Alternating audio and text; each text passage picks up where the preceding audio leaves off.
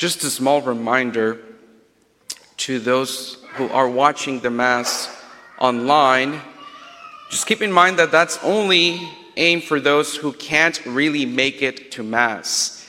If you're traveling out of town or if you have any other activity going on, that doesn't count as Mass. And that's not me saying it, that's the church saying it. And why do I say that? Because I care for you. I care for your soul. And I want you to be here with us present. Again, if you can't make it to Mass for a health reason, that's okay. But if you're healthy, you just don't want to bother coming to church, that's an issue. That's a problem. And I think that's something that you and God have to talk about. It is my job as a priest to always speak the truth.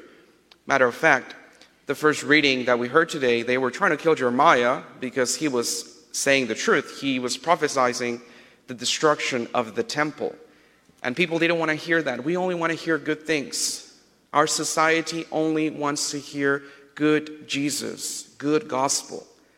But when we hear the truth and it bothers us, we don't want to hear it because it hurts. I always love when we have gospels like the one we have today, and at the end of the gospel, you say, This is the word of the Lord. This is the good news. And you're thinking, How is that the good news? Was Jesus having a rough day? Was he being a Father Garcia and just not happy or whatever? See, you're laughing. That's, that's what hurts the most. no, it doesn't. It doesn't really hurt. Because I know you mean it with love. But Jesus is speaking of his own passion. Jesus is speaking of the baptism that he's going to go through his crucifixion. That's what he's talking about. And then he says that he's not bringing peace, which you might think, well, then he's contradicting himself because in another gospel, he says that he, is, he has come to bring peace. Well, yes and no. Think of your families. If you're living your Christian faith, if you are being faithful to what the church teaches, there will be division even at home with your children, with your relatives. Because when we leave out the gospel of our Lord, we make the world feel very uncomfortable. And the world doesn't like that. Because we live in a society that we just want, again, to hear the good things. We don't want to hear what we have to work on. We don't want to hear where we have to improve because it hurts. But the reality of it is that we have to. So, again, if you are living your Christian faith the way we are supposed to, that will cause conflict. And of course, when Jesus is using this language of a father will be divided against his son and a son against his father, he's referring to a text from the Old Testament, from the prophet Micah in this case.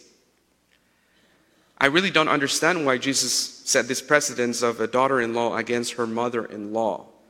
That was already a given. That's, that's already something that. But I guess it has been an issue since the Old Testament. You're laughing because it's true. Have, my homily has to be kept short. I was told that we're doing something great after this homily. So I want you to take home this. How am I bringing unity to my community, to my family? And am I living the gospel the way God wants me to?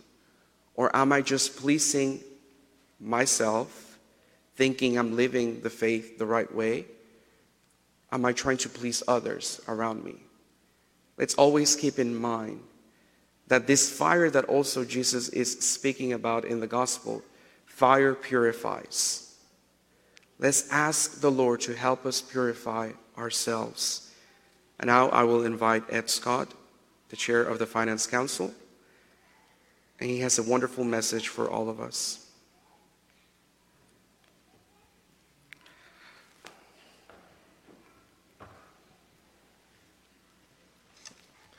Thank you, Father, and good morning. Uh, as Father said, I'm Ed Scott.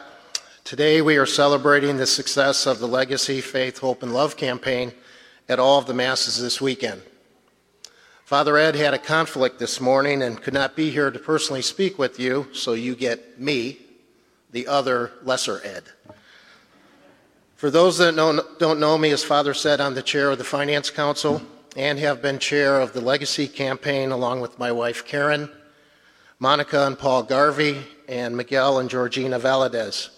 A big thank you to them for their leadership and commitment to the Legacy campaign. I also want to thank the volunteers who helped on the campaign, making phone calls and explaining the goals of the campaign. We couldn't have accomplished a successful campaign without you. And finally, a big, big thank you to all of you who prayed the campaign would be successful and to those who supported the campaign with financial pledges. Through your support, we've received pledges totaling $1,836,000. $444. This is a great accomplishment, but we still have work to do.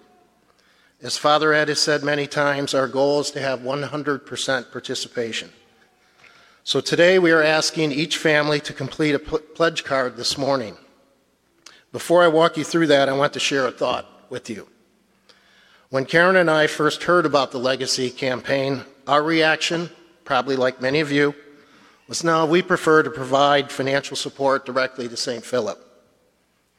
But as we thought and prayed about the goals of the campaign, we re- realized the diocese needs our help. Why? We can and do accomplish much at St. Philip, but we need the diocese to provide vocations, to support Catholic education, to help those in need through Catholic social services, and to expand the number of parishes as the number of Catholics in Middle Tennessee grows. Endowments to support these areas will pro- provide great benefit to our Catholic community in Middle Tennessee for many, many years to come. On top of that, 25% of every dollar donated comes back to St. Philip. So, with this understanding, we signed up. Today, I'm asking each of you to join with us by pledging your prayers your financial support, or ideally both.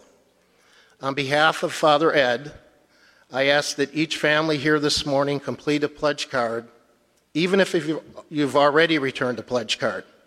So at the end of the pews, you'll find uh, pledge cards and pens, and I'll walk you through completion of the cards, which the ushers will collect in a few minutes.